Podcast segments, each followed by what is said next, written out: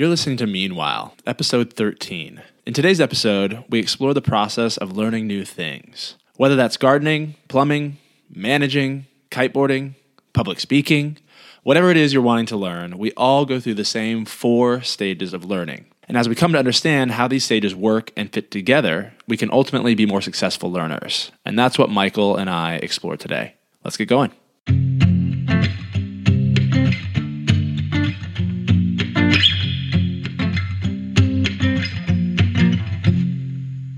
So, Michael, Yes. I hear, I hear you were gardening recently. Is this true? Uh, yes, Michael Terrell. I being Michael Melcher. yes, it's spring. Spring has Spring come to New. England. spring has come to New England. It comes very late here. So the trees are only just now leafing out, and the pollen is only just now clogging my sinuses, which you can hear a little bit. Uh, but recently, I have been doing gardening, or rather, preparing for my um, garden season. So last weekend, I laid down all this weed block fabric, which Nice. is critical. Yeah, it's critical because otherwise the weeds will consume everything in like five minutes. Got it. Got it. Going going green thumb on me, huh? Yeah, and I put down a few cold weather plants, my greens, kale, of course, um, Oh. mustard greens, um, etc. So these are eaten plants. And um, got it. Yes, all very good for you.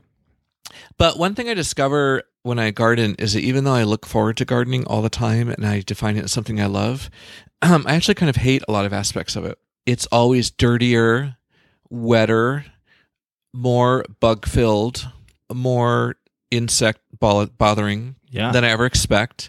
My lines are never really straight. No matter how hard I try, I can't get everything kind of attractively lined up. When I buy plants, I'm always just sort of puzzled about what I should plant or what might work or Uh-huh. should I challenge myself.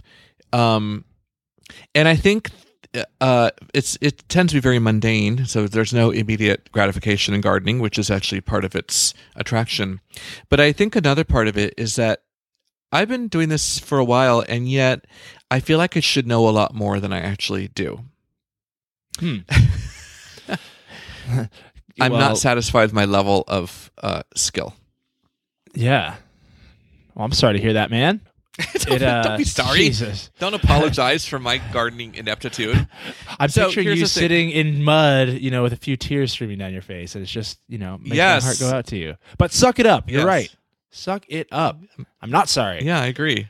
Pu- you know, Puritan, uh, um, Puritan up, I will That's- tap into my inner New England. Yankee up. Uh, people up. don't. Yeah, people in these parts of New England don't truck with self pity. But anyway, like there's some things I know how to do. Like I can sort of prune a tree. Um, if I plant bulbs, I know which part of the bulb goes up. Uh, I feel like go. not every, not everybody knows that. I I, know certain key facts, like that you have to dig up tulips after you they flower because they only flower once. They will not reflower. Many people do not know that. Um, I know how to make a garden out of a straw bale. Really? Uh, yeah, I can do that.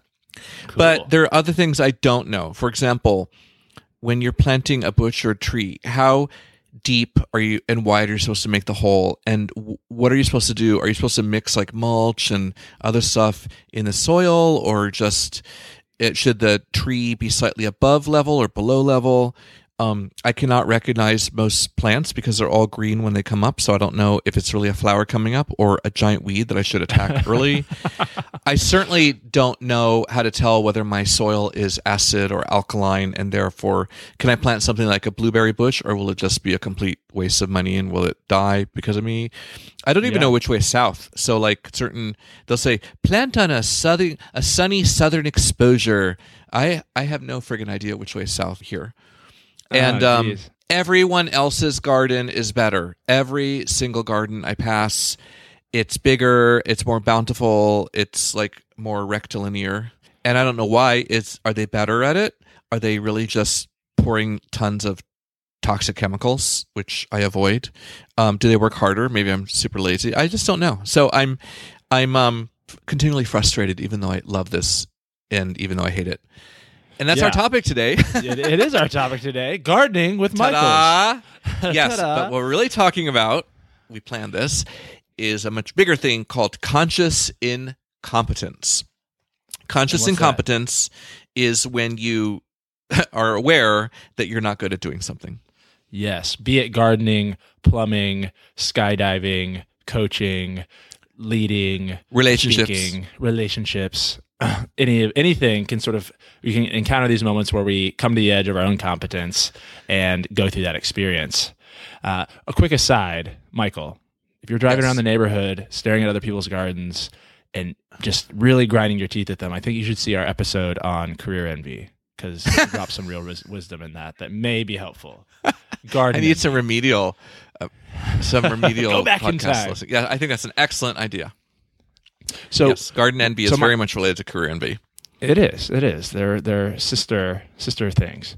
But on this topic of conscious incompetence and the the discomfort that we inevitably encounter when we're there, that really sits in context of this l- model of learning that we sometimes talk about that we call the four stages of learning. So uh, I'll just lay those out really quickly. The idea as we go through and we learn new things in life, again, in almost any category, is that our learning progresses through four broad stages. So the first is unconscious incompetence. So we're blind to whatever we're incompetent to. We don't really even know potentially it exists or that it's important. And then we transition into the second stage, which is the stage you've just been describing around tree planting, uh, or do I kill this? Is it a weed or is it a flowering plant? Which is uh, conscious incompetence. We become aware of what we don't know, often accompanied with uh, certain amounts of discomfort and uh, occasionally self loathing. Hopefully, not too much of that if we are able to progress through that stage and you know work hard at it we can move into this phase of conscious competence where we're much uh, better and more successful at whatever it is we're trying to do but it requires a lot of conscious energy and focus still uh, and then if we continue to practice, practice, practice in that stage of the learning cycle, we ultimately, uh, if we're so lucky, get to move into a, the last phase, which is unconscious competence, where things seem sort of second nature. They don't require a lot of active thinking or focused attention on our part. This is sort of the state where we experience more flow like experiences, such as things you've alluded to in past episodes. So today we're going to drill down into the unconscious incompetent stage, but let's first give a few examples of what these look like in real life. So the first level, first step of the ladder is unconscious incompetence. That's when you don't know what you don't know. Uh, one place I've seen this a lot is actually in coaching trainings. So people who like to help people tend to be drawn to coaching and they go to the first training. And uh, coaching is actually a very question based format where you uh, your role is to help the person uncover their own goals and answers. But a lot of people walk in thinking that what they're going to do is actually tell the person how to do it. Um, because they give such great advice and they're so great at figuring out how to get from A to Z, um, and that's how they're going to help people. So they're actually showing up in a state of unconscious incompetence uh, for what coaching actually is. And one sign of this is that they'll say things like, "I've been coaching my whole life," whereas we'll say, mm, "Maybe not." Right. Okay, stage two, conscious incompetence. Miguel, what's a time when you've had this? Well, something I've been learning the last few years, and I know we've talked a little bit about this, is uh, how to kiteboard.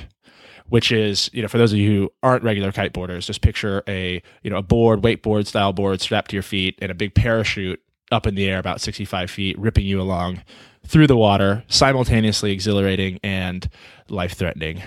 And, uh, you know, there's been a ton, um, a lot of my time has been spent in this conscious incompetence area as I've started to learn this. You know, w- one example is learning how to actually just ride smoothly in either direction without actually just getting gusted off the water and you, you know, you, you have this funny thing that happens when you catch the raw, the wind wrong. You just get dragged through about 50 feet of water, just taking it on straight straight to the face. So learning how to distribute my weight and put the kite in the right position to not uh, not put myself in too much danger. Uh, Does your mother approve of you doing these dangerous things? I do this with my father and my brother. So I try to leave her, mom, if you're listening, just pretend you didn't hear that bit. You know, All right. it's, it's fine. It's it's fine. But I spent a lot of time in that category as I've learned how to actually ride ride this thing. Okay. So then we move up to conscious competence, which is where you've actually gotten good at something, but it requires uh, a lot of uh, focus and attention. And one thing I'm consciously competent at is assembling children's furniture and products. Ah. Uh, so I was never a great one at doing things like putting together IKEA furniture, but um, having twins. I had to pull myself together and learn how to do all this stuff. And we have multiple copies of everything since there are twins. So I have four cribs because they're two houses and uh, two bouncy chairs and two swings and many, many other things, all of which have lots of little pieces. And Yeah. because they were like little tiny babies, I thought I can't let my children die because of this. I really have to get my act together. But the result is that I actually feel fairly confident that I can take a mass market manual that's addressed to millions of people and and figure it out. However, it does, you know, I I definitely have to kind of consciously pull myself together and line up all my little tools and make sure I have the right screwdrivers and I, I do count out the little parts as they recommend because I'm not yet you know Yeah. ready to freestyle but i can i can do it that's like a huge thing and i could not have you know done this a few years ago so that there's been a lot of satisfaction in the growth Well, and it seems like because I know the boys are just a couple years old, you know, you've gone probably through all three of these stages we've described so far.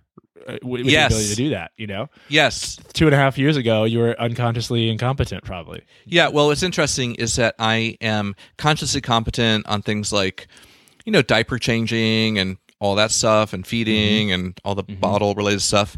I'm still kind of in the not quite out of the unconscious competent zone when it comes to things like kids getting sick. Like i don't yet have a handle on is this diarrhea that's gone on for four days just eh diarrhea? Or is my child dying of giardia or something Right. like that Right. um I, I don't really have a grounding but i'm hoping to keep ascending the ladder I and, have no doubt that you will. and then the final stage fourth and final is awesome unconscious competence so michael what's the area where you're unconsciously competent and don't hold back with false modesty please I'm going to brag on with this one. I'm going to brag on. I was having a conversation actually with a student of mine on Monday uh, down at the Stanford Business School, and he was asking me about how I, uh, what's my emotional experience in this class that we uh, are involved in. And this class is called that touchy-feely? Yeah, interpersonal dynamics, aka touchy feely. Hence his very California emotion based question. And um, because for him and for a lot of the students who are going through this kind of group learning format for the first time, it can be very stressful, very anxiety producing. Um, you know, have a lot of kind of volatile up and down feelings over the course of the experience.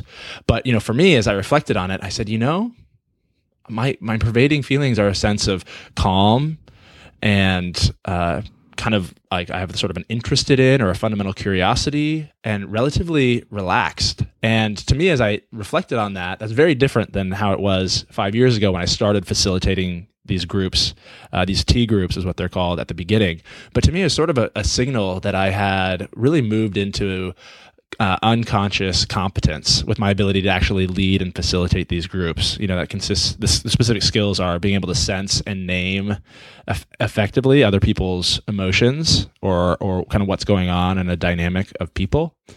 And yeah, so I think that that is something where most of the time I'm in my um, unconscious competence now. And what you illustrate is that there was a tremendous amount of satisfaction in being able to get that fourth stage. And you didn't start there. Uh, you traveled through the other stages, and it might not have been easy getting there. We're really talking about learning, and learning is super wonderful and important. And at the same time, it can be hard. Yes. And I think that particularly as we get older, we tend to, not everyone, but many people tend to forsake the ability to do learning uh, to instead preserve their sense of, of competence and comfort. And so this is all about exploring how to get back into sort of a learning space and just note the stages you got to go through. So let's jump into it and talk about conscious incompetence. So, first off, why is it so hard?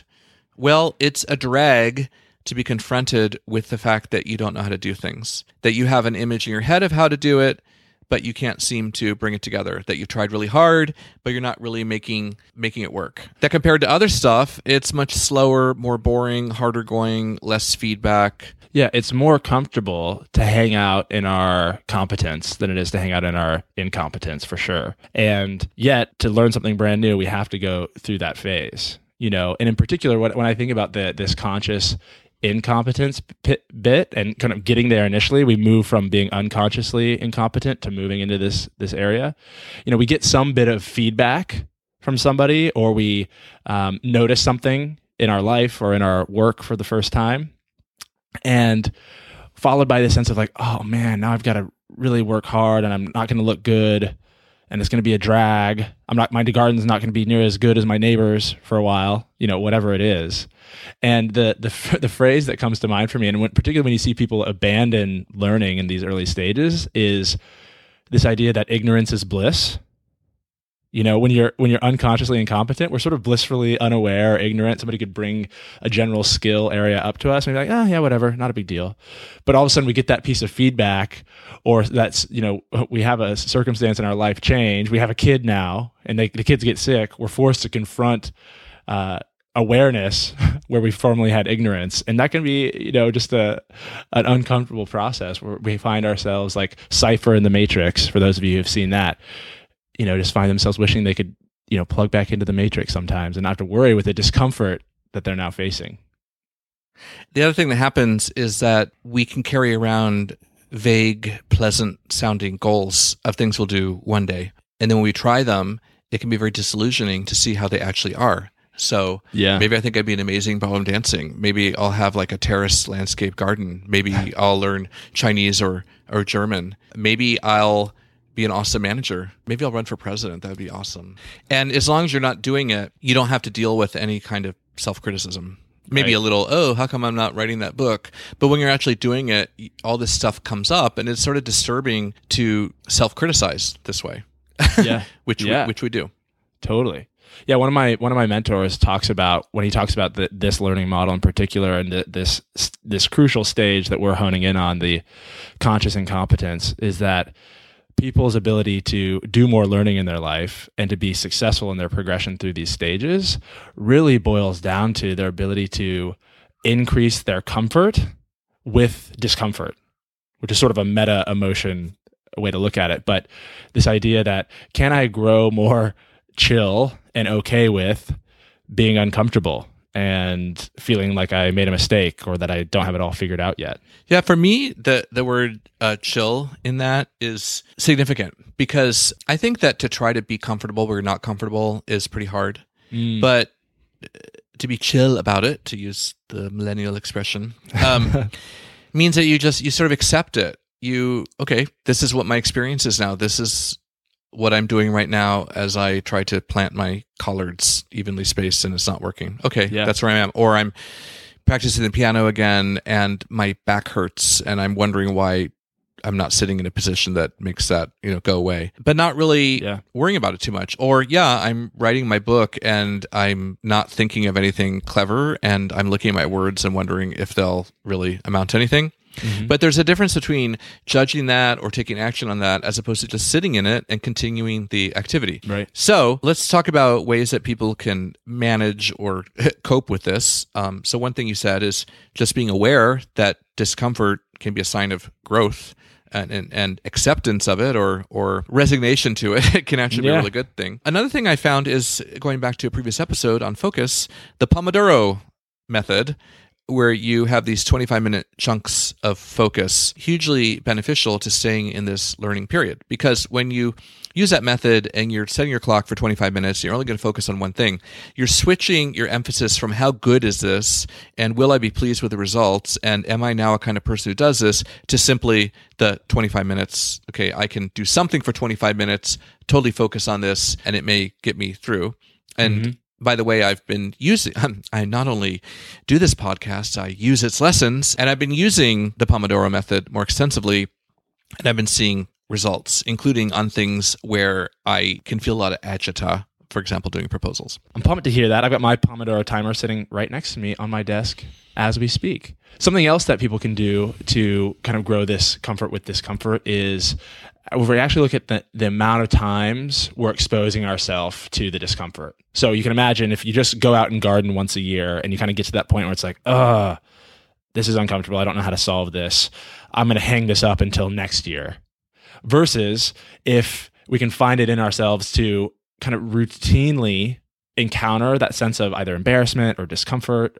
And just and just as we get more reps with it it doesn't mean that it's pleasant and it takes a certain amount of fortitude to throw ourselves back into that but it doesn't become as catastrophic or as demoralizing. If we're able to say like yep here it is again. Oh yeah here's that thing again. Just have more exposure to that feeling. You know that first time we feel embarrassed with something if we just let it be that one time, it sort of looms over us forever. But if we can put ourselves in scenarios where it's like, oh, this isn't fun, but it's also not the end of the world.